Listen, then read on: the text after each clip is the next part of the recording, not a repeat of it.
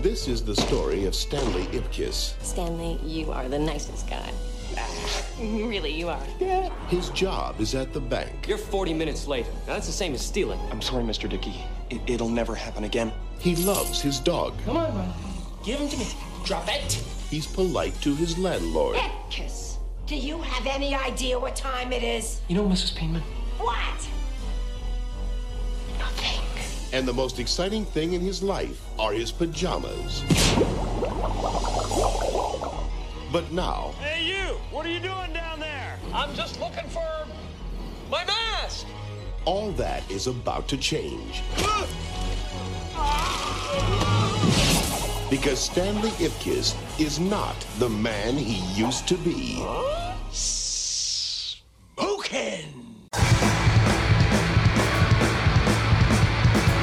And mm. so I thought, you know, I'll have something to talk about eventually when we're all vaccinated and we have to hang out and everyone just talks about all the things they watched. I cannot have a conversation about the movies that I have watched with you with them because Yeah, because you're like, hey, hey, you guys see Blazing Saddles yet? yeah, yeah. So I'm like, okay, I gotta like keep up with the zeitgeist. So I Yeah. watched WandaVision and it is hot garbage. It, I don't get it. I don't. I think there's something wrong with me because the majority of the world seems to love it. So what what did it for me is, uh, of course, you saw it too. Is this morning there was a tweet that went viral, which was. Uh, which was a screenshot of a line from I think the most recent episode where Elizabeth Olsen's character says, "What is grief if not love persevering?" Which, like you and I get that idea because we listened to fucking Alkaline Trio, Yeah, of course. like back in 08 or whatever. yeah, And uh, we're like, oh yeah, no, I, I get that. yeah. so From here somebody, to infirmary covered that. so somebody posted it. I want to get the wording exactly right, so I'm gonna pull the tweet up here. Oh my God. But this person posted a screenshot of that line. What is grief if not love persevering? And they uh, said, "Do you hear that sound? It's every screenwriter in the world whispering a reverent fuck under their breath." And it's like, look, folks, I- don't know if this is gonna make the episode. Probably won't. But I'm like, you can you can like Marvel stuff. That's fine. There's Marvel stuff I like, but don't don't be like nobody's ever written anything as profound as WandaVision before. Uh, I don't want to talk shit about the people who watch it. I just want to talk shit about what my experience was, which was boredom, confusion, and annoyance. I, I know that I'm not like a cool nerd and I don't read those comic books. I read other ones, but like we're supposed to just like follow a plot that is they don't lay it out. No, they don't lay it out, and you need to have watched four movies like leading into it, I right, can't to do get it. that. I can't. It's too much. It's too much. But What um, if what if what if it was a screenshot of her and she was saying, "Breathe in for luck, breathe in so deep." this, this air air is is blessed. blessed. You share with me. Share with me. I would love it. I would love it. It would be really cool if uh, there was a Marvel writer who was emo. I think we had a taste that's of what- it at Spider-Man Three. No, careful, careful what you wish for, because that's what got us Spider-Man three.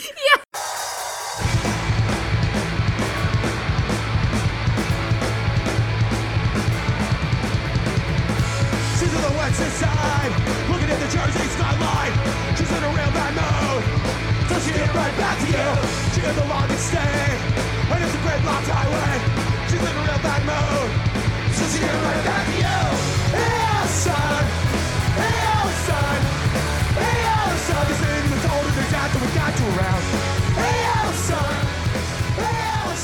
Hey everyone, welcome back to Probably Should Have Known Better, the podcast that celebrates comedy that has aged very poorly, all while being smoking.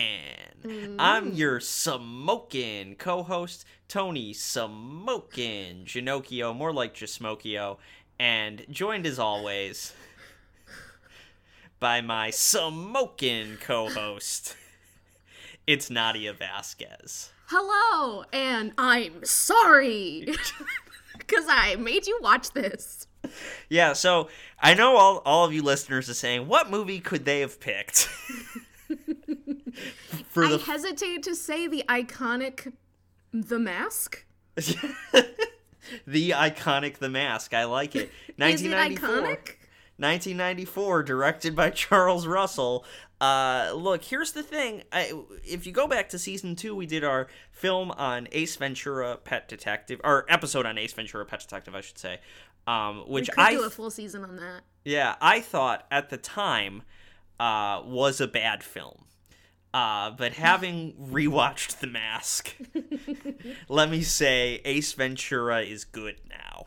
Yeah, Uh. I yeah, Ace Ventura is fine. Yeah, it it was a much better movie than The Mask. Now, Ace Ventura, The Mask, and Dumb and Dumber all came out in the same year, uh, 1994, which was the first year that Jim Carrey had starring roles in films. The following year, he did Batman Forever and Ace Ventura 2. So all five films combined have grossed over like one and a half billion dollars or something like that. That's a really solid first two years. insane first two years. Insane. Yeah. was inescapable. And this is clearly before he had developed his chops as a straight man Right. at all. Because even as uh, Stanley Ipkiss, which is the alter ego of the mask, um, he's not like that character. I think is really poorly written. yeah, and he he still has his little mouth movements. Yes, I'm like, you gotta stop, dude. the opening scene when he's like, "Hey, I got you those concert tickets." I'm like, "No, you're a normal guy in this scene. no, be a normal, guy." Yeah. Anyways, Uh, it this takes a while. It takes a while, you know. So- you got to see yourself a lot in five huge blockbusters to see your own bad habits. You know what I mean? So this movie sucks ass, as you can tell. um, you guys probably have not watched it in a long time, but you probably saw it when it came out.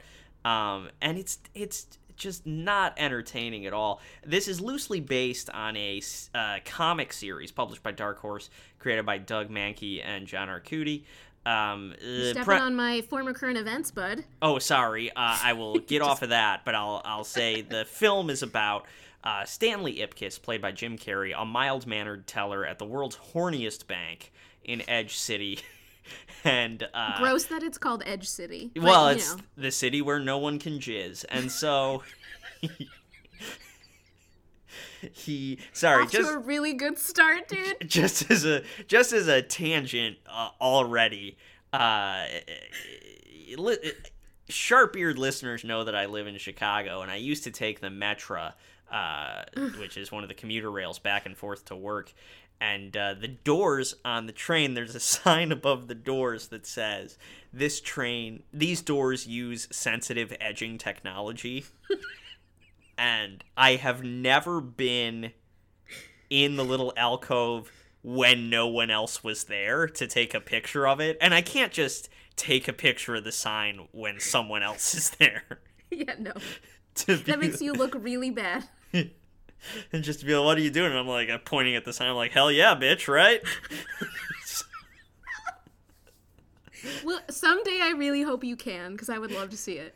uh, in any event, uh, Stanley Ipkiss, mild mannered bank teller. He's a nice guy, and so he can't uh, can't hit it off with the ladies. Uh, he gets bossed around by his landlord, and uh, his life generally sucks. And then uh, he finds a mask in a canal, which, as it turns out, is inhabited by the Norse god of mischief, Loki uh, which is kind of described in like a two minute scene with Ben Stein where they're like, well, we have to explain how this fucking happened. Um, when he puts the mask on, he transforms into uh, a character called the Mask, who is basically an omnipotent Looney Tunes character.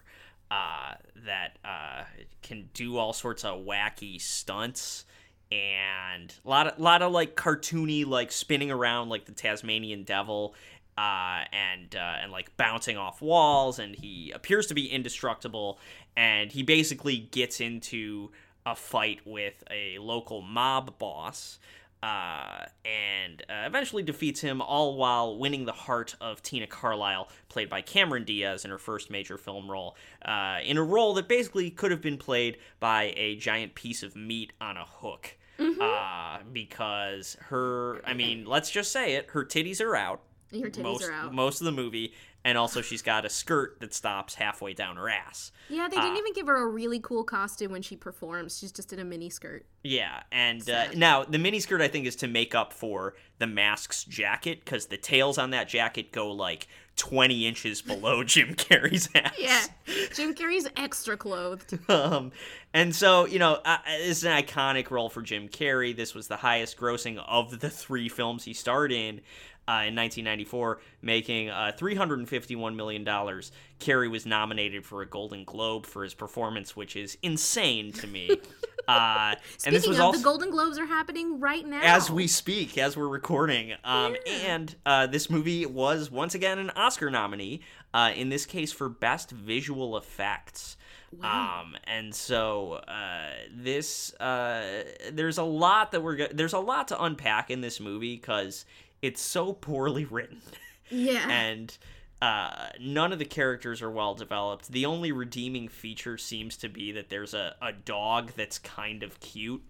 Um, and uh, other than that, this was tremendous waste waste of time. I hated watching it. There's never been a better film for us to probably review. Yeah, totally. Uh, I just want to say I think that the Foley sound should have been nominated because it was very good. There was good sound, very good sound uh, in this movie. Um, meaning, like you said, the artist that made the sound did a good job. The choices of what sounds to include, such as the dialogue and the Cuban Pete uh, musical number, I disagree with. I blocked that out. I forgot until you brought it back up. Oh, Cuban Pete. We'll talk about Cuban Pete. Uh, Nadia. Uh, oh, I see. I see. You've updated the outline here. Uh, would you like to tell us about Dark Horse Comics and about kind of the source material for this movie? I would love to. So, The Mask, as Tony mentioned, came out in 1994. So, I covered the former current events of 1994 in the Ace Ventura episode. Go take a listen to that. So, um, I wanted to. I was very excited when I saw Dark Horse Productions because I have to make my one My Chemical Romance reference per episode. Gerard Way's uh, comics are on Dark Horse uh, Comics. So, oh, okay. I wanted to do a little, little deep dive on the mask, and um, it is very interesting. I was very surprised that this was a comic book originally written by Doug Mahnke and John Arcudi. The artists included Mark Badger, Chris Warner, and Keith Williams. And it's supposed to be a gritty, graphic, and violent series. That's my understanding. Like that, it was dark. Like this movie is not as dark as the comic, is what I understand. No, it's very much not. Fans were really upset about it. I'll talk about that in our Common Sense Media section. Um, but yeah, they it's it's actually pretty horrendous. Uh, the the character of Ipkiss actually dies and is killed by his girlfriend, and then someone takes over as the mask. Um, but it's actually a trilogy. It includes The Mask, The Mask Returns, and The Mask Strikes Back. Not to be confused with the MCU, The Mask Cinematic Universe, which includes this movie and Son of the And Mask. Son of the Mask, right? With the was it Jamie Kennedy? yeah, he, he he fucks his wife while he's wearing the mask, and the baby absorbs the power of the mask. God damn it! It's And mask has- cum. It's fucking mask cum. It has the power of the baby or of the mask as a child. It's and Alan Cumming plays Loki. It's a lot. I don't want to watch that, but um, it it was coming out in 1991 through 1995. It eventually ended in 2000. Uh, but yeah, it the character was inspired by the Joker and Steve Ditko's version of Creeper and Dr. Jekyll and Mr. Hyde. So it's like a bunch of character inspirations in one character who is actually the villain in most of the issues that came out. So he was not this like zany and cute superhero. They had to dumb him down basically to make this PG. Because yes, this is a PG movie. Completely insane. yeah, so um the movie was produced by Dark Horse's production company, Dark Horse Productions, which adapted other comic series including Tank Girl, Mystery Men, Alien vs. Predator, Hellboy, Sin City, and The Umbrella Academy, which I was very excited about. Okay, Does Umbrella, the- Umbrella Academy's cool. It's Hellboy, so good. Hellboy, the Guillermo del Toro movie, pretty good.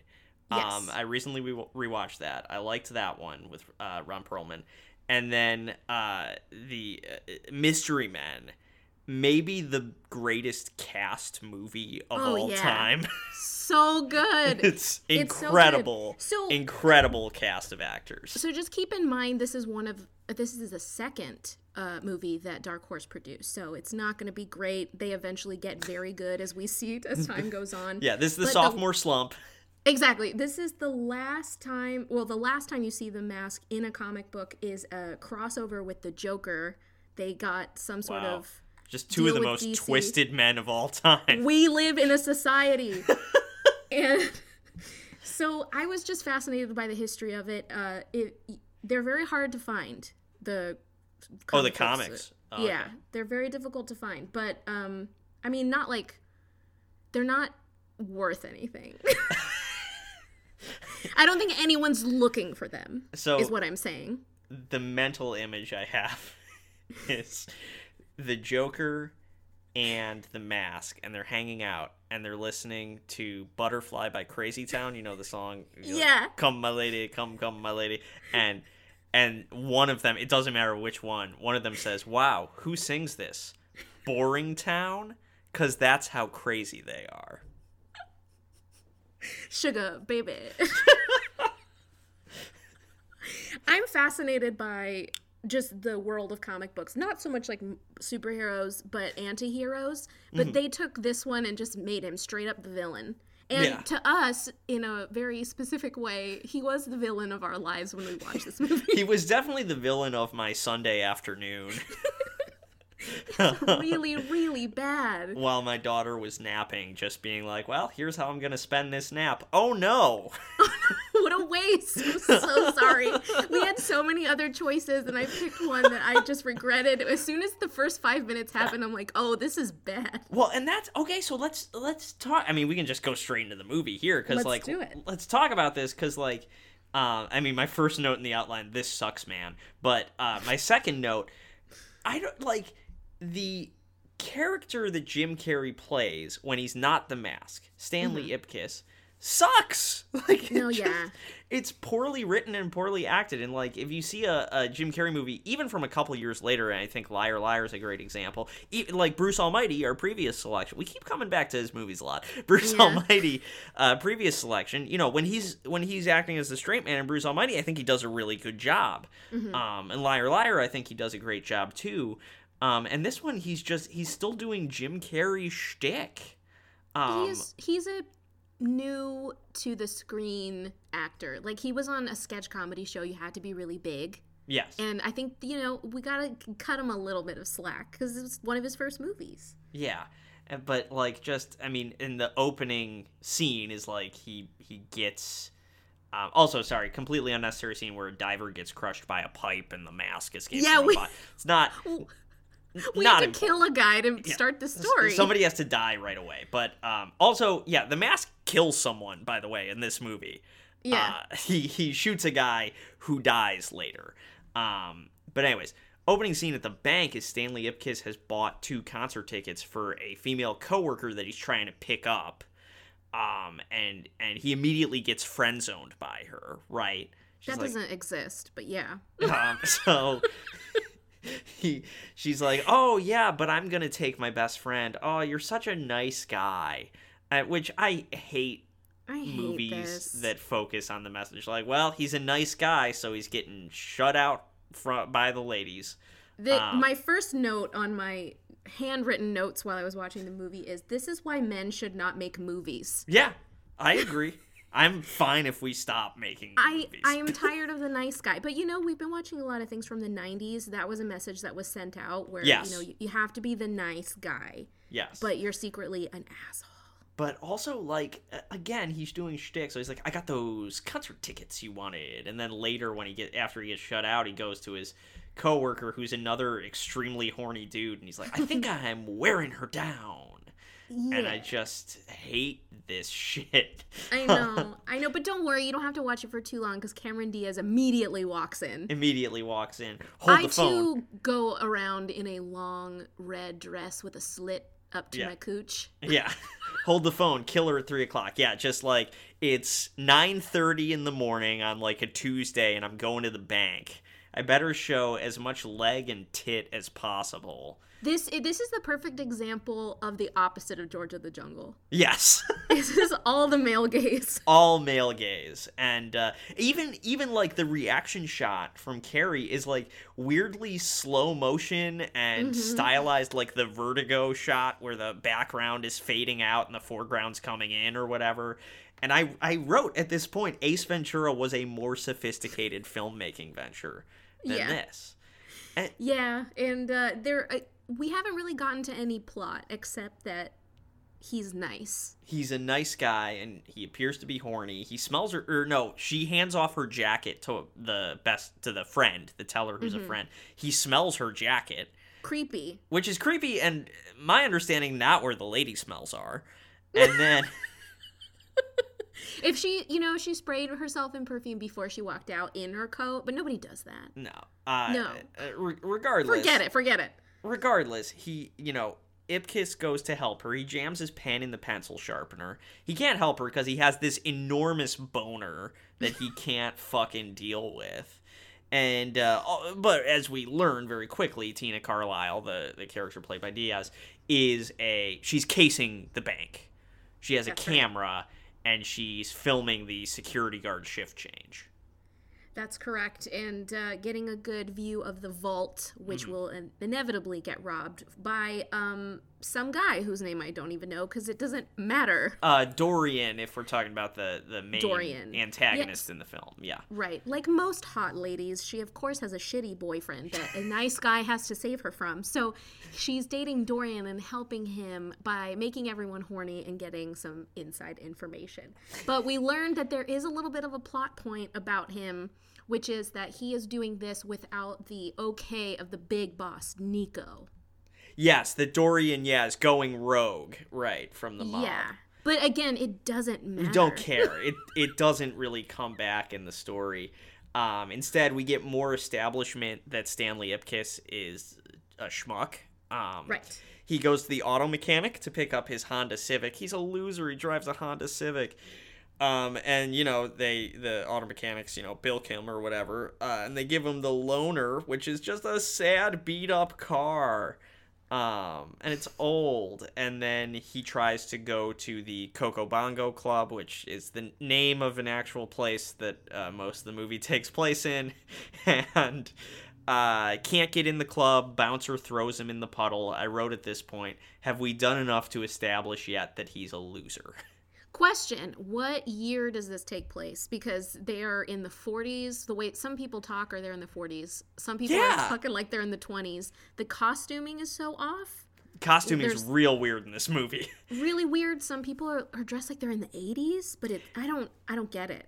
and also the the um because there's so, so obviously it's inspired by a comic right so i get that there's going to be some stylized looks here but also there's clear like not subtle very clear points where they're saying this is like a looney tune so Well, yeah, in his house, Yes. everywhere you look, there's an establishing shot of a Looney Tunes VHS tape on every surface of his home. Yes, when he puts on the mask for the first time and spins around like a tornado, you can see a Taz pillow mm-hmm. on his couch in the shot at the same time because the director is going, It's like Taz, who in 1994, Taz was king of the Looney Tunes. I get it.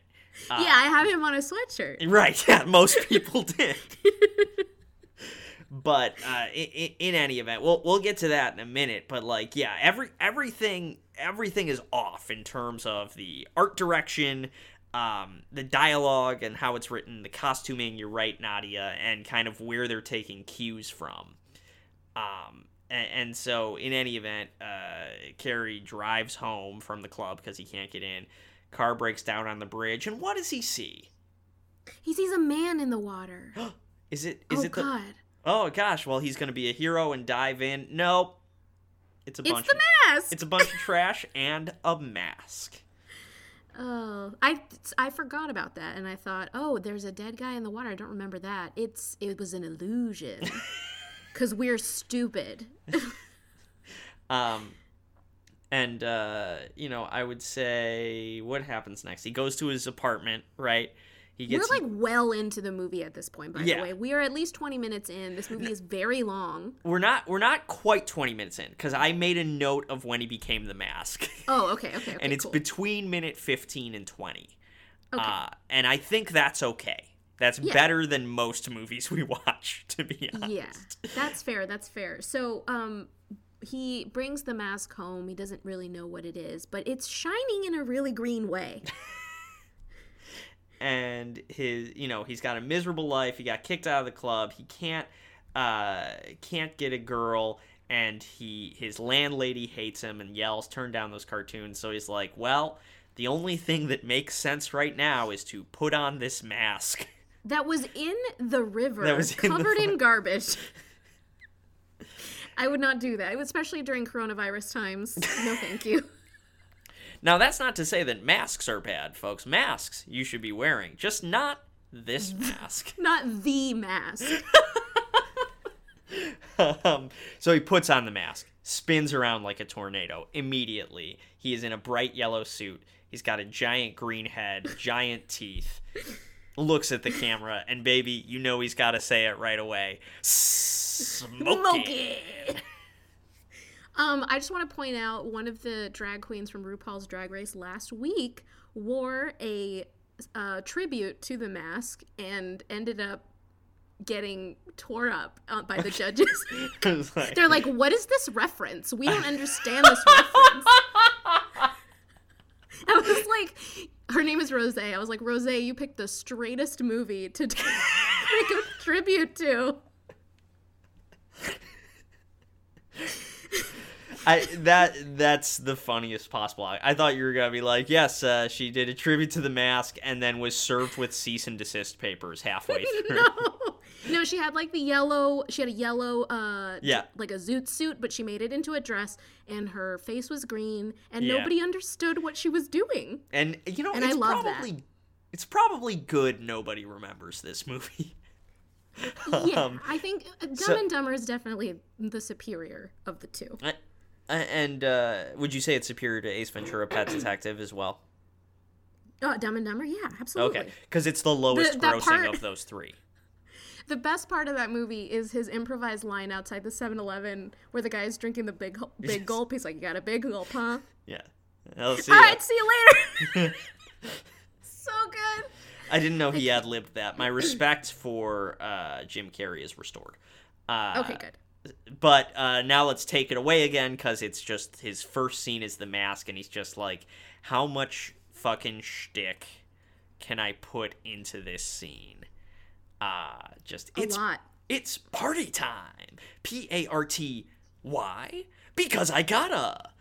And just I wrote and like I wrote, oh wow, this is a lot. Do you do you think he ad libbed all of his mask stuff the way that Robin Williams ad libbed the genie? Uh, when did thi- this was ninety four? Aladdin might have been no. Aladdin was earlier than this, wasn't it? It I was like it was ninety one or ninety two. yeah, you're right. So maybe maybe he saw. Maybe they were like, we gotta give him free reign. Yeah, we gotta we gotta let him off the leash. Never do that with Jim Carrey. Haven't you seen the documentary? and I'm and I'm and I'm sorry, but the the you know, like I said, I used to be critical of Ace Ventura: Pet Detective, and we you know we had some things to critique in Bruce Almighty, but Tom Shadyac, who directs both those films. Fucking, and he directed Nutty Professor as well. But you know what? He fucking just sets up a scene super normal, gets everyone to hit their marks, and those movies, Tom Shadyac's movies, don't fail because Shadyac directed them. They fail because they're appalling scripts. Yeah. But, uh, but I still I still stand by Ace Ventura not being that bad. I, it's honestly, again, in the light of this movie, I am developing warmer feelings for Ace Ventura. Thank you. You know, I think it was the Shark Tale episode where I called you out for losing your sense of It really whimsy. was like you really did shake something in me. So now things are changing. We got to go back and redo all of our episodes. no, absolutely not. You gotta watch, Gotta uh, watch Garden State Garden again. State, bringing down the house. Entourage season one. I will never ever watch Bringing Down the House again. oh god. Well, okay, so this is the first time we're seeing the mask. Yeah. I don't remember what happens because this it, again it doesn't matter. Well, he he walks at one point he tries to sneak past his landlady, but a cartoon alarm clock jumps out of his pocket. And he has to smash it with a cartoon uh, mallet. And then he uh, hits a giant, you know. So he's a cartoon, like that. I mean, he's not animated in the film, but like he has the abilities of a cartoon character. So he can just pull a pull a giant mallet out of his pants for Yeah. no reason, right? I mean, for 94, this probably blew a lot of minds. I mean, I, I think for well, this is this is a year after Jurassic Park. Like that's my that's my dividing line for how good should visual effects have been. Is did they already do Jurassic Park? I see. I and they did Okay. in this movie. they also the other interesting thing I said this was nominated for best visual effects at the Oscars. The movie that won best visual effects that year was Forrest Gump. Um, because they digitally inserted Tom Hanks into, you know, all these moments in history. yeah, and Lieutenant Dan. Yes. Yeah. Um, he required a lot of visual effects. so in any event um he you know he uh goes you know he the landlady comes out and tries to shoot him with a shotgun but he bounces around the hallway like a ping pong ball again if this were the comic he would have murdered that. this that raises lady a huge question. Exactly, and this raises a huge question from me. Why is everyone okay with his face being green? like this lady's the only one who has a realistic reaction, which is to look at him and scream. and get a But gun nobody else in the rest of you get a gun, and nobody else in the rest of the movie is like, "Why is this motherfucker green?" like for that is exactly right i didn't even think of that but for the rest of the movie every he's interacting with like fucking mobsters and stuff and at no point are they like like at no point are they're not thrown by any of this they're just like this is just No. another guy we can shoot Yeah, this was pre-Elphaba. People weren't not pro green. Yes, and that's you know, so I use Jurassic Park as my dividing line for effects, and I use Elphaba as my dividing line for people with green faces. That story tells a long tale about prejudice. In a much better way than this one. Yeah, but also I Prejudice think, against the nice guy. I think the I think the B plot about animals being able to talk in Wicked, you probably could have cut that.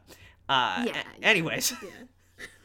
Uh, so he goes out into the street, and then he uh, gets accosted by a, I would say, relatively diverse-looking street gang. Yeah, it was like the United Colors of Benetton punk. and and uh, and so uh, we get like ten minutes of him doing bits. Yeah, he makes them uh what are they called? Balloon animals. Yeah, but then he and, he uh, makes himself a Tommy gun balloon animal and uses Right. it to shoot them. nobody dies yet. So that's good.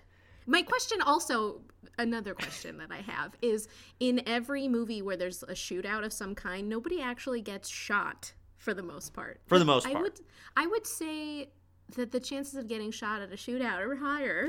Insane number of bullets fired in this movie because there's multiple shootouts. Some with the police, some with the mobs. Everybody's using automatics.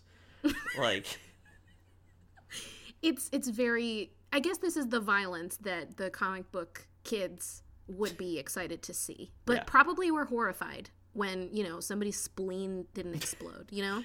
Um, well, I'll tell you the other violence they were excited to see is when Jim Carrey went to the mechanic to get his car back.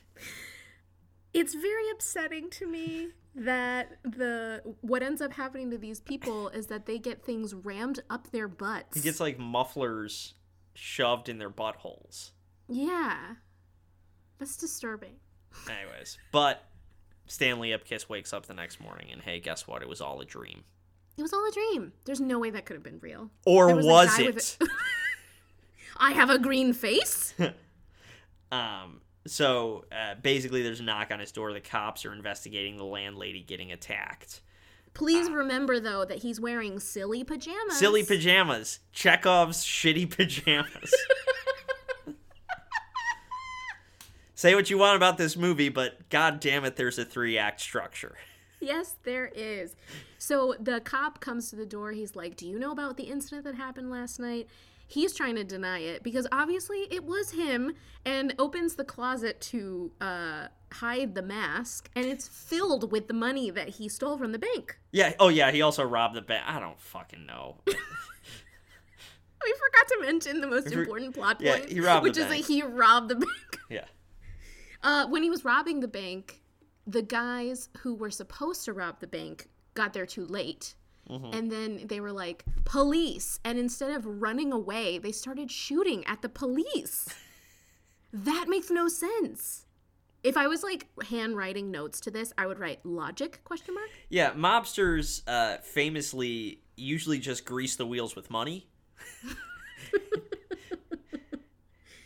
yeah, so what Anyways, this, this is all stupid. sucks. This movie sucks. Okay, let let's just skip to the next scene. Let's skip to the next scene. Okay, okay, okay. Uh, basically, uh, uh, Stanley Ipkiss basically has left his apartment. He's like, I don't want to be the mask anymore because I clearly did some fucked up shit that I don't remember very well. And then he goes to the bank and he's with This his. is like the nutty professor. it is He like the nutty remember. professor. These men do horrible things and then they quote, don't remember. Yeah, well, it's like it's like in fucking season two of Buffy when Angel becomes evil. That's what it's exactly like that. Oh, that that hurts though. As in, I mean, Fuck in- Joss Whedon. incredible storyline written by what we now know to be one of the worst people.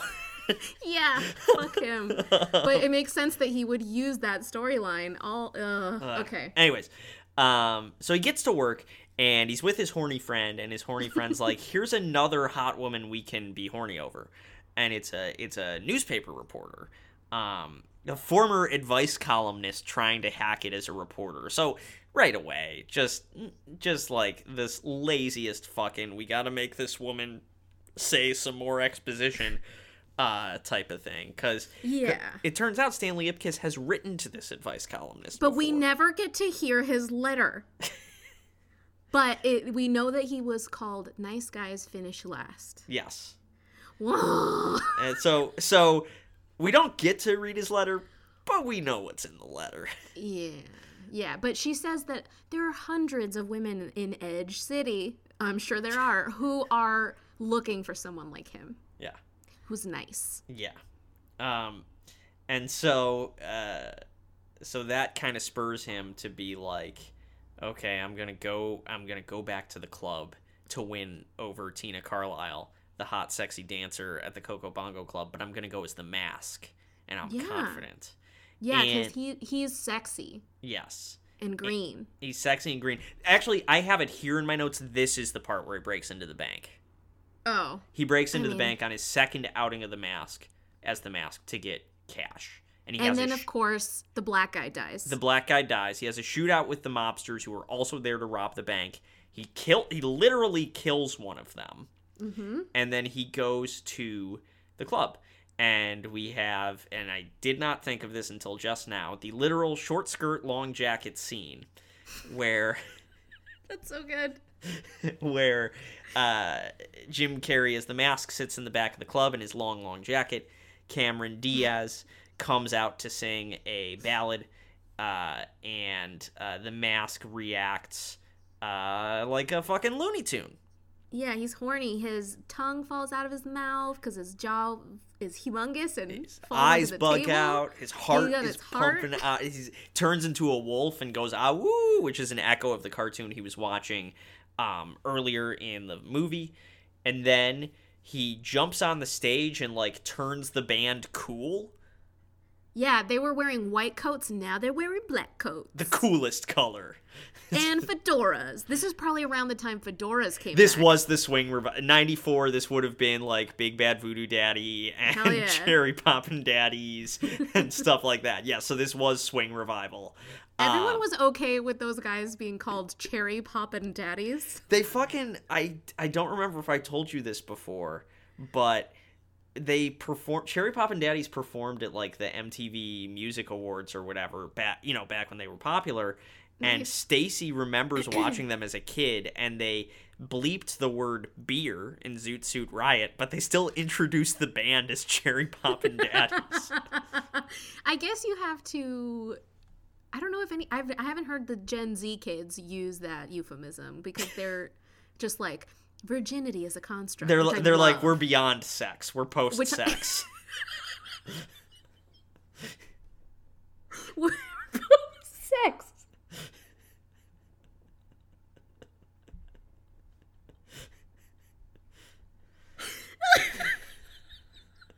That's what all the Gen Z kids sound like to me. Oh my god, I'm crying. You're post sex, but how do you come? We all are come.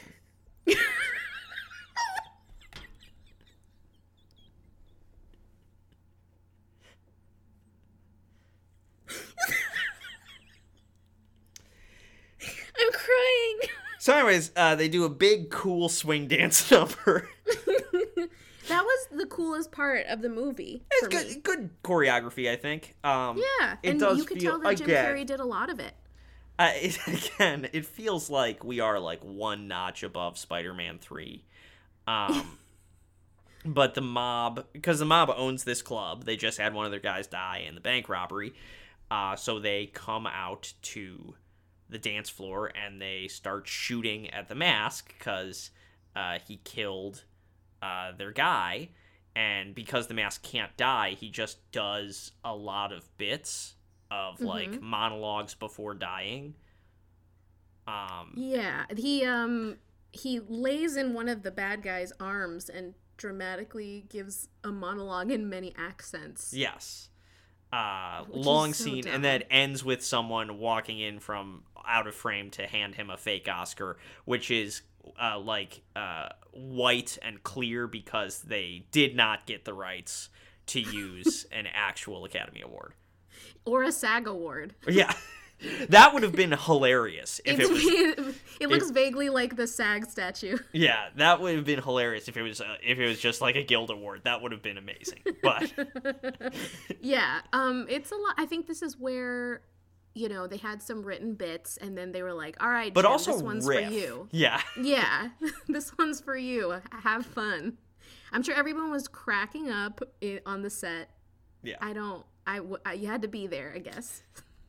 And uh, so that scene ends, I guess. He wakes up the next morning. He's got a closet full of cash. Right. Um, and the detective comes back to his door because, because when the mask was shot last night, it ripped off part of his jacket, and that jacket transformed back into Ipkiss's pajamas. And the detective, when he goes to the club, recognizes the pajamas and is like, ah, we've established that I know what these pajamas are. It's time to visit Ipkiss. right. I like the idea of magical of a magical mask that changes your clothes with your personality and overall demeanor. And when you take off a sock, it'll just be a regular sock. and not like the mask sock, which I'm sure is very cool. Cashmere even. And you're just like a normal Hanes sock now. Like that it's pretty cool magic. Like Loki really knew what he was doing. Yeah, Loki. Loki really uh, crossed his T's and dotted his I's here. he covered all his bases. um, so that happens. So like the detectives are on his case. Uh, they think he's the mask. They go back to Horny Bank. Tina stops by Horny Bank, and she says to Stanley Ipkiss, "She's like, I'm so horny for the mask. I want to see him again." Really weird. Yeah. That is a really weird scene. And he's like super creepy guy. He's like, Yeah, I can arrange it. You know, he's my friend. I know him. Yeah. I know him. Yeah, it's like so. First of all, if you're Cameron Diaz's character, if you're Tina, how do you not conclude from all of this? Oh, he's clearly the mask. Yeah, why is your friend green? Another question that could have been asked. Uh, just, just, uh, I don't know. So it, it's Also, just like I thought I thought she was going to ask Jim Carrey to arrange a meetup because she's still working for Dorian. I thought that that was where this was going. Mm. No. she legitimately is horny for the mask. it's literally just like a two minute scene, so they can set up a later scene where Jim Carrey can riff that he's a French guy for ten minutes. yeah, it's very it's all very creepy, but they deem it as hopeless romantic. yes, Yes, that's how it's described later in the film, which is insane. It's Oh. horrifying. Because he's clearly a fucking incel. Anyways. Yeah, that's why incels think. You know, incels are watching The Mask. This is yeah. This is the template for. This is the movie that they use to develop their ideology. They're like, how do I become a Chad? You know, green, spinning around all the time. I love swing music. I say smoking. I need veneers. Yeah, I have giant fucking teeth. It's like there's one fucking incel who like didn't get the memo and he actually thinks The Mask is the right movie. So instead of getting like the jawline surgery, oh, he, he gets giant fucking teeth, like horse teeth. It's horrifying. It's horrifying. Well, um, what happens next? He sees Ben Stein is what happens next. Oh yeah, yeah. Ben Stein gives us the lowdown on Loki yeah. and how this mask is. It could be. I mean, it's not a magical mask. It's based on Mr. mythology. Ipkiss, there's no such thing as magic, but this mask appears to be an ancient representation of the god of mischief, like that sort of thing. Yeah, and and Ipkiss is go is losing it. He's like, I, I have to see Tina tonight. Do I go as myself or do I go as the mask to a random stranger? And Stein gets the best line in the film, uh, right in response, which is, "If I tell you, do you promise to leave my office right now?" That's the best line in the film, folks. That's, I mean, that's how I would feel. I, I really identified with that. Yeah, I would be way less nice. I think. um, so uh, we get to like the scene in the park, uh, where ah, the scene in the park. where Tina shows up. Ipkiss is there, and he's like, "Let me go behind a bush and get my friend the mask." yeah, This and, is and so of course, bad. This is so bad. They don't even try to string these fucking scenes together. I'm sorry. I'm mad now. Well, first of all, you didn't mention that her titties are still out. Oh, her titties are out the whole fucking movie. I, I just assumed. So these this bitch's titties are out, okay? And he sits with her and they try to have a heart to heart, but he has no game because he's an incel. So he goes around the bushes, transforms into the mask, finally making the decision that he is not worthy of this goddess, and then turns into a French man. French mask. And she's all excited because it's the mask.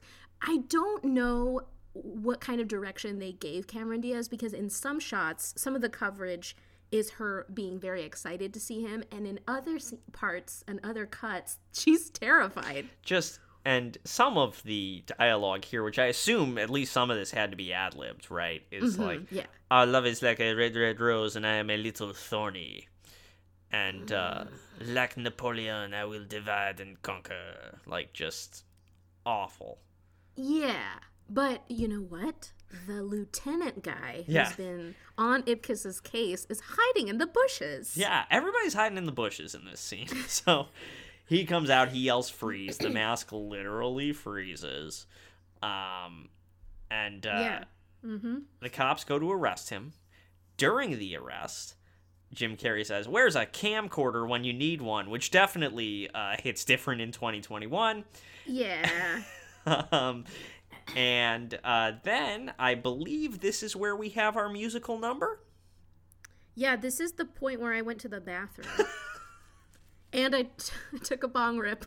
it's the only way to get through the remaining 40 minutes of the movie. It's, it if you yeah I mean yeah you need to you need some sort of you need some sort of substance for this film folks. And yeah, so Tony, it's because I missed part of the dance number because I could not handle it. Tell us what it was about. So it's a it's a rumba number and it's called Cuban Pete. Um and uh, let me see. I want to see if like I can get the lyrics up here. Yes, I can. Uh, they call me Cuban Pete. I'm the king of the rumba beat. When I play the maracas, I go chicky chicky boom, chick chicky boom. Yes, sir, I'm Cuban Pete. I'm the craze of my native street. When I start to dance, everything goes chick chicky boom, chick chicky boom. Uh, and so this goes on for a full five minutes. Pause. I'm so happy that you sang it because you didn't commit to singing the George of the Jungle theme a few episodes ago, or any I- of the songs from Grease. and yeah, or any of the songs from Grease. And I really want you to have confidence. And because you did this today, I know that there has been growth through this season. um, so this goes on forever, and uh, and he gets the other cops to sing along. It becomes like a full fledged, like choreographed song and dance number. Um, and Yes, the god of mischief has many powers, which is to get people to sing a song that no one's heard before that Yeah, they thi- all choreograph. This is an original song. The credited artist, if you Google Cuban Pete lyrics, is Jim Carrey. Did he sing it? Yeah, he sings it. Oh, I thought they got like a singer guy. No, I think it's him. Oh, Um, that's good. Let me listen to the Mask soundtrack later. I'll check it out. Um, so he eventually runs away because um, hot reporter lady or whatever picks him up and uh, drives him to a warehouse and tells him. Uh, basically, she's like, "I figured out that you're really Stanley Ipkiss, but don't worry, you Stanley Ipkiss are everything you needed to be." Which is a lie. She was just buying time uh, for the mobsters to get there. Yeah, and he wasn't wearing the mask at that point, so Yeah. he he basically has been found out. Everyone knows that he is the mask, so there's no hiding from all of the crimes that he has committed. Yeah. And don't worry, the mob is here so that they can end his life and he has to face no consequences. Yeah. So uh, the mobsters come. Dorian takes the mask and puts it on, Oh my god. and now he's evil mask. Now he is a Power Rangers villain. Yeah, he does look like a Power Rangers villain, and he sounds like one. Yeah. They Ah. put that filter on his voice, so it sounds like a demon. The other important thing, which is like I think a really big failing of this film, is when Dorian is the mask, he seems to have no additional powers other than a lower voice. Yeah. Like he still uses guns to kill people. yeah, he I, I he does have a moment we'll talk about later where his tongue gets very long. Ugh. But that's it. Yeah. Um so uh so then the mobsters as they do uh turn Dorian into the police or you turn Ipkiss into the police. Yeah, he just they just stick him in the car. The lieutenant's like, "What do you think Ipkiss is just gonna fall into my lap?" That's what happens. Yeah. They throw him into his lap in the car, and uh, he goes to jail. Goes to jail. Tina visits him in jail and reveals that she loves him. Uh, How, I don't know. girl? You don't know him, girl. His face is green. His face is green, girl. And so uh, she leaves, and like she leaves the jailhouse and takes two steps and Oh, is abducted by a mobster and is dragged away screaming like like again she is two steps away from the police headquarters and Yeah. carrey is yelling at the cop outside his cell what can't you hear that woman go and get her and the cop's like nah so in that respect pretty accurate i think depiction of Yeah, yeah. the cops hate women. We get it. uh, yeah. So, uh, but something very important happens, which is the mobsters go to Ipkiss's apartment and find the money that he stole. yes But his dog is so smart and hides from them, slips through the door, and goes to find Stanley at in the jail. now i thought at first this was the same dog from frasier it's not Um, no. but it looks looks kind of like him um, Yeah, he has the same intellect as a they're wishbone. they're both very smart dogs yes and this is Yeah. definitely wishbone level yeah Yeah. this one, he doesn't chat about like great expectations or Yeah. anything like that, but he does know how to find keys and jump really high. He ju- does a super jump into Stanley Ipkiss's cell, out through the bars, grabs the keys off the sleeping cop. Okay, just so you know, Tony is describing this in the most succinct manner, but it's at least a 10 minute scene. It's a long scene. This movie, this movie's so bad. I'm sorry. Um, so Carrey gets out, uh, and uh, the lieutenant catches him, and Carrey does have like one kind of funny line, which is, "I'm warning you, I'm seriously stressed out here." Um, yeah, and so he takes the cop hostage to go down to the club because he's got to save Tina. He's got to save Tina. Act three, motherfuckers. And so we get to uh, the club. Uh, the club. This is insane to me. The club is in the middle of a fundraiser where cash is being poured into a giant paper mache piggy bank that reads "War Orphans Fund" on the side. Filled with cash like a pinata. Like, what is this? It's so. Oh, God. I mean, maybe that was from the comics. We don't know. Yeah, I don't know. guess. I I'm trying to not be full of vitriol. you Yeah, know? I get it. Okay, so Jim Carrey gets the club. He says Daddy's gonna have to kick some ass. And then Cameron Diaz, for some reason, is tied up in the middle of the club. They've set a bu- again. They could have done this with Ipkiss. They could have done it with Tina. They have guns. They can shoot these people in the head so that they mm-hmm. don't come back to fight them later. Right. No, But in- they have to set up an explosive. Yes. We're going to put a bomb on a 10 minute timer. We're going to tie Tina Carla. We're going to put a bomb on a 10 minute timer. We're going to start the timer while we still have shit to do in the club. Yeah. They didn't think like, all right, so we have a two minute timer. That gives us enough time to run outside because the door is there. Right. We got to have that pl- exit plan. They're like, no, we need to conclude the denouement of this fucking story. So we're going to tie Tina to the pole. We're going to start the timer on 10 minutes. While it's running, we're going to finish, you know, we're to finish taking the money, you know, we're going to take our time. And then Tina. And then we got to make out. It- okay, so describe this scene, Nadia, because if I do it, I'm going to get too angry. Okay, so Tina has a bright idea, a sneaky, sneaky, sneaky idea, which is that she wants to kiss Dorian before she dies and explodes in a fire. And he's like, okay. And Nothing goes to ki- suspicious about this. I love it. No, not at all. It's uh, and he sticks out his Gene Simmons tongue like he's gonna lick her face, and she's like, "Ew, no, I want to kiss Dorian, the last man I really loved." Poor Cameron Diaz. I have mad respect for Cameron Diaz as an actor. If you've seen her in My Best Friend's Wedding, and also Charlie's Angels, she's very She was good in Charlie's Angels. she was given very little in this movie and and oh it's just so bad so dorian takes off his mask and he goes in to kiss her it's a very long lingering kiss but she kicks the mask out of his hand Also, the the one thing here is when she's like, "No, I want to kiss Dorian," and the mobster's like, "Hey, Dorian, the bomb is still ticking. he's like there's always time There's always last time kiss." for one last kiss." that's so fucking gross ugh why every man is so creepy in this movie. Um yeah so the mask it, it flies across the room. It's in slow motion. Everybody's diving to get it. Grown men cannot catch this. They were pick last in gym class. That's why they're mobsters. That's why they're mobsters. That's how it happens. but but the dog stanley's dog is a great frisbee catcher which is established many times in the movie we forgot to mention that. It and doesn't he catches matter. the mask and he puts it on What? The dog wearing the mask? is there zoinks? So and the dog is peeing on everyone biting everyone's ass and he's laughing like a, a little old man like he's so fucking twisted. That dog.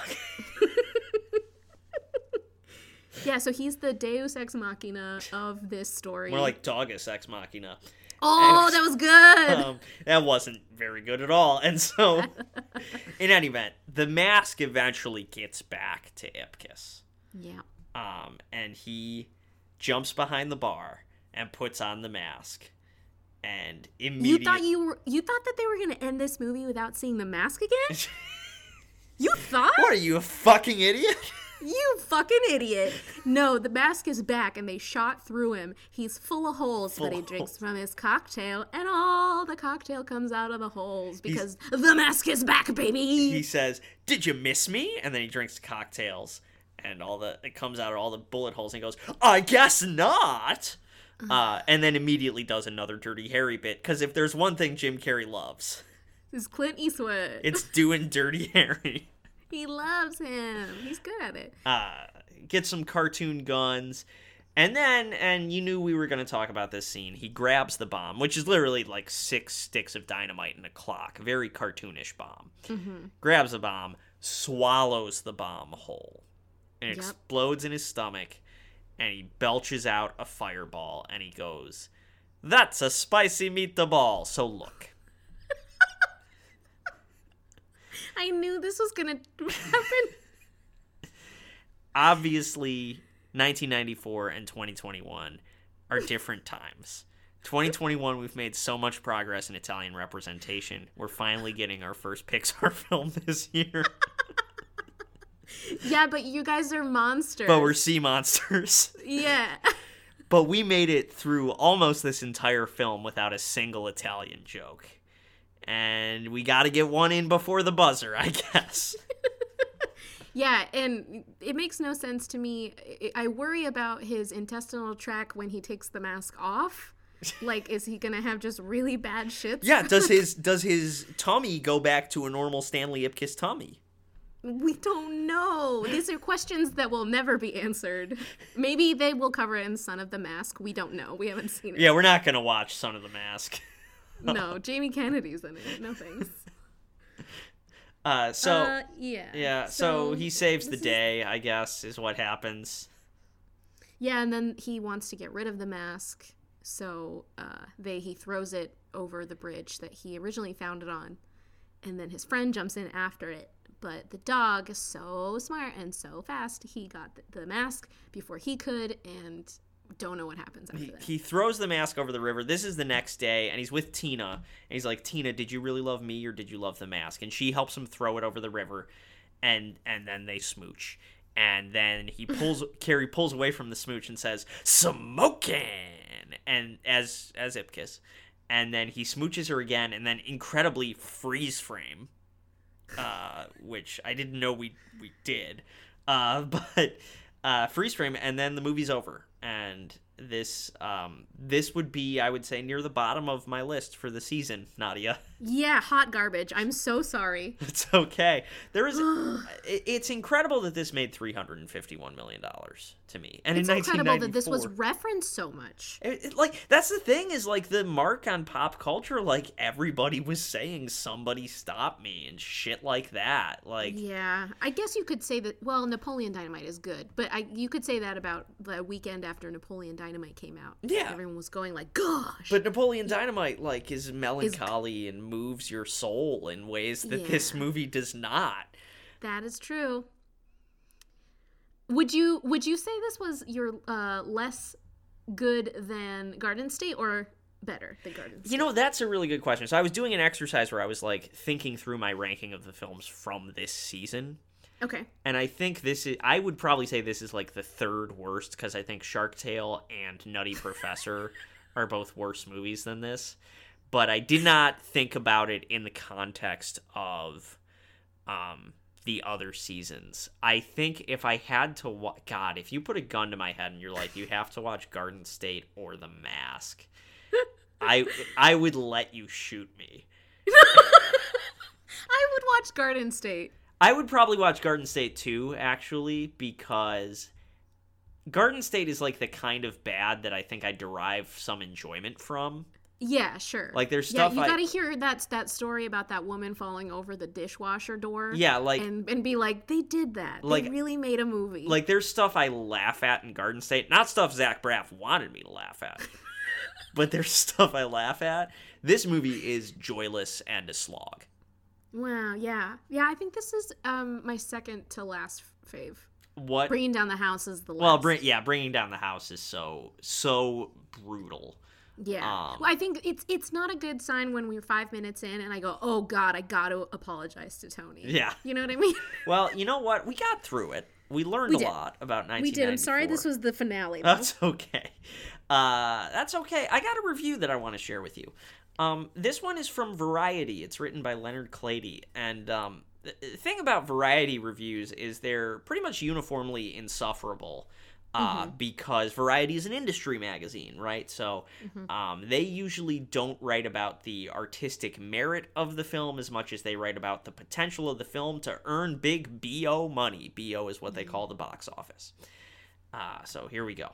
Lean, mean, and green, The Mask is unquestionably a money making movie machine, but there's nothing mechanical or rote about the offbeat romantic adventure. This showcase for the talents of Jim Carrey is adroitly directed, no, Viscerally and visually dynamic? Absolutely not. And just plain fun? Absolutely not. The box office will be booming, just like the title character's heart, and the film should easily emerge as one of the year's biggest commercial successes. This comic book refugee arrives with a nod to Dr. Jekyll and Mr. Hyde. In the fictional burg of Edge City, good hearted Stanley Ipkiss works doggedly as a loan officer at a major bank. He's a very nice guy, and, true to the old saw, has wound up at the appropriate lower rung of the ladder. Then comes that fateful night. I'm sorry, my voice cracked then. I'm Do you going want to through take it again? puberty. Because no. you can. It's inconceivable to imagine anyone but the dexterous Carrey as the mask, and the film sports a uniformly strong support cast, no, with very good villains, including Greene and Orestes Matacena as a droll good cop turn, uh, and a droll good cop turn from Riegert. Diaz is a real find as the femme fatale who's just looking for the right thing to do. It may be it may only be coincidence that the green-skinned character sports a yellow gold suit and fedora. In the commercial academy, the mask's colors are definitely green and gold. Ew. Yeah. I hate that. This movie sucks. The reviews sucks. Everything about this sucks. I'm glad Jim Carrey was in better stuff after this, but motherfucker. uh, what about uh, commonsensemedia.org? Well, Common Sense Media, I was really excited to see what was going on there because I found a lot of stuff last week about High School Musical and Grease and some sort of smear it- campaign. Yeah, a long stretching conspiracy by the Disney Corporation. I really hoped that I would find something like that for the mask, but unfortunately not. It's pretty standard. However, I did notice that there were 68 kid reviews and only 15 parent reviews. Interesting. So I wanted to see what the kids were talking about. Oh, did I find out that these children really like the comic books? Uh, this is my favorite of the people who are angry about the adaptation from the comic series. This movie is insulting. Insulting! I am a fan of the comic book, and when I heard of the movie and the fact that Jim Carrey was playing the mask, I was desperate to see it, only to find out that it was rated PG. And worse, that it was a comedy. That made the movie insulting before I'd even seen it. This guy's a virgin. If you're reading this, you knew nothing about the comics, but loved this movie, you're in for a massive shock when I tell you now. This this is very poorly written. The comics are extremely dark, gritty, even psychologically scary at Oh, times, but man. most It's like importantly, the dang had Joker. Mhm, had tons of gruesome graphic violence. This movie does not deliver. Wow. Okay, so can we? I, I, sorry, I want to talk about the rating for a second because it looks like there were two cuts of this film. I'm on IMDb right now. This was ra- so. First of all, it's rated different things in different countries. Like this was a PG in Canada uh, and Australia. Uh, this was. It says here this was a PG 13 in the United States, but then was cut to get to a PG rating. Um, Interesting. so I don't know which version of the film I rented, but uh, yeah, I guess like kind of the the question that I have in light of the review you just read is is this movie actually for children? Ooh. Good question. Mm, I think this was probably marketed as a family movie.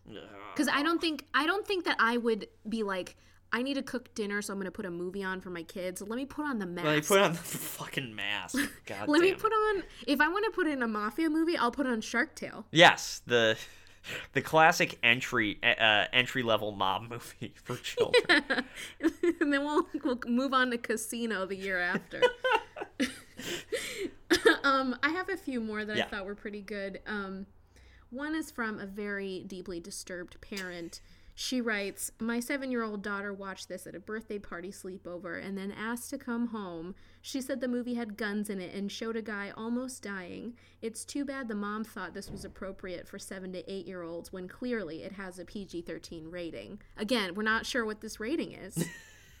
also, I love the dig at the other mom. Yeah, that's good. I want more reviews that kind of reveal um, the drama on the cul-de-sac. yeah. it would be so good. Um, okay. There were two more that I thought were ridiculous. One was funny. It says, wow, wow, wow. Wow, wow, wow. I'm affected. This movie was wow. The green guy was making cute little balloons for little kids and then he made a gun and started shooting people. This movie is violent, sexual, and has lots of language. Wow. I don't know if it's a positive review or a negative review, but they're affected. It's like it's sexual and violent, or it's sexual and violent. exactly. exactly.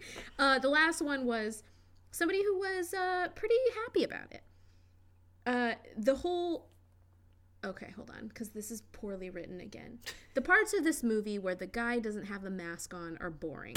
But just, but, but just when I am about to fall asleep, he puts the mask back on, and the movie is entertaining again. The obvious special effects make the movie even more hilarious. It is fun and hilarious to watch, but the guy does rob a bank and turns a balloon into a gun, but he doesn't shoot anybody. There is a lot of smoking, but if you can get past these barriers, the over the topness of it all will make you laugh out loud. It's just like What a review. the first 15 minutes of the mask just going, when's that fucking mask gonna show up? I'm bored. Honestly, I was. Well, I mean, yeah, we were, but that's because we're adults who who uh, hated this. Um, yeah.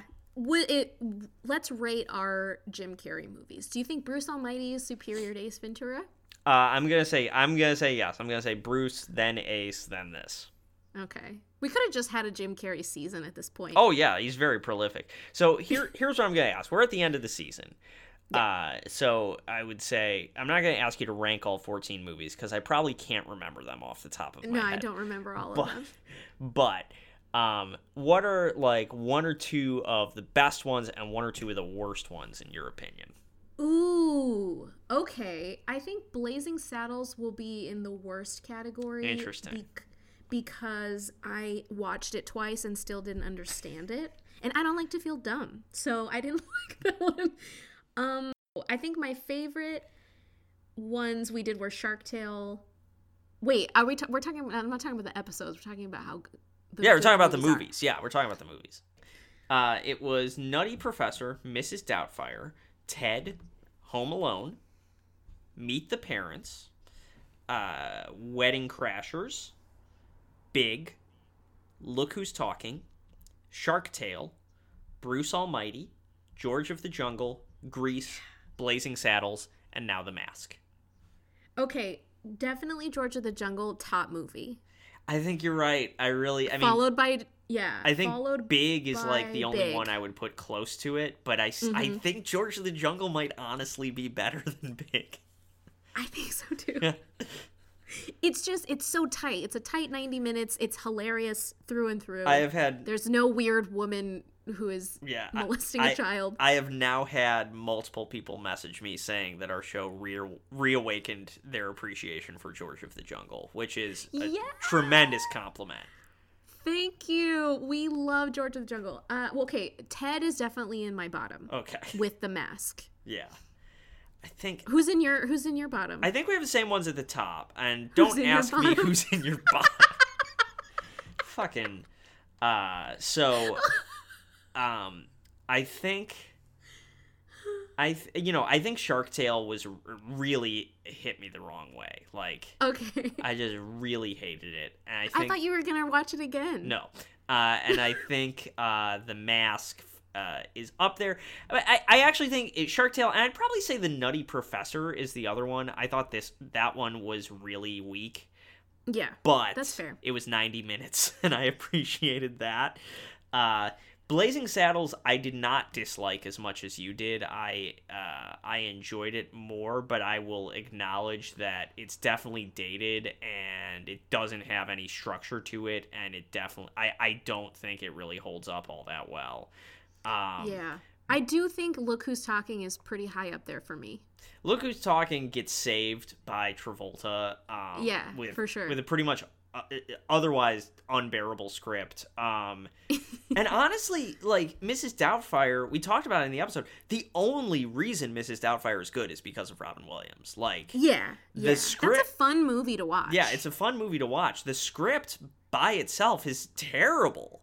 It's Yeah. horrifying. no one else could have done it but Robin Williams. I think that's a testament to how good the writing is. Is if the actor that you got is not a like I don't know genius comedian who can riff off of your script. If that is not good when they're not there, go back and do another draft.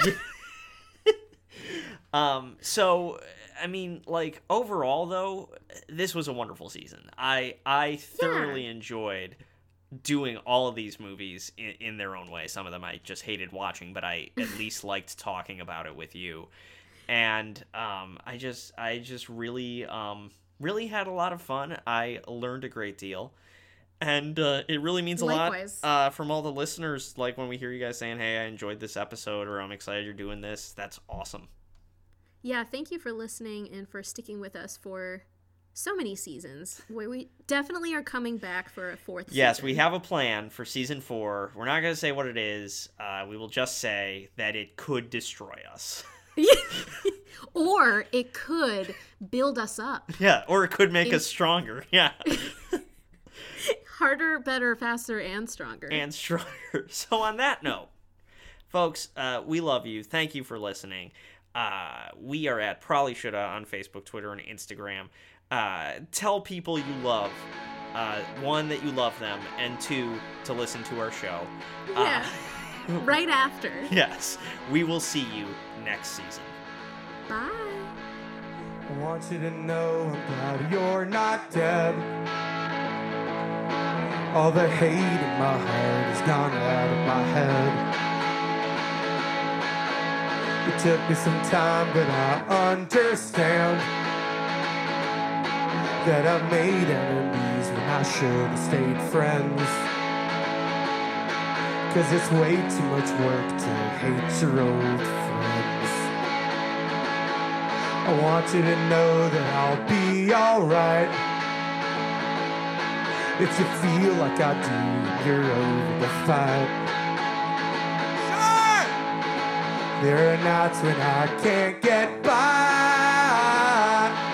But show me a person who always feels fine. And I'll show you a lying sack of shit.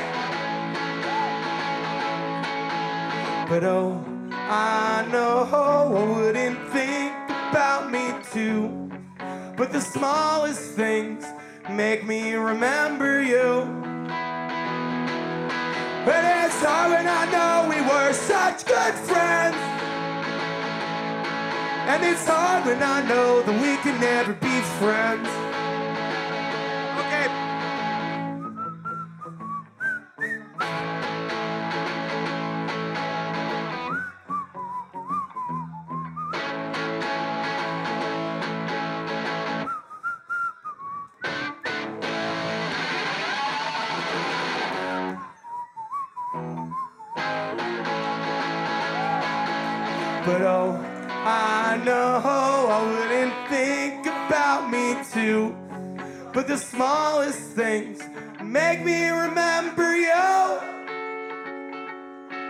I said the smallest things make me remember you.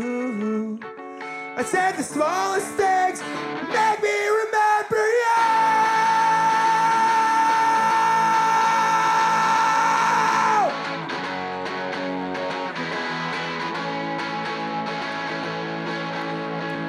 There are nights when I miss my friends. When I look through old pictures, think about you again. But I hope that you're happy that I'm not dead. And we both ended up kind of okay in the end.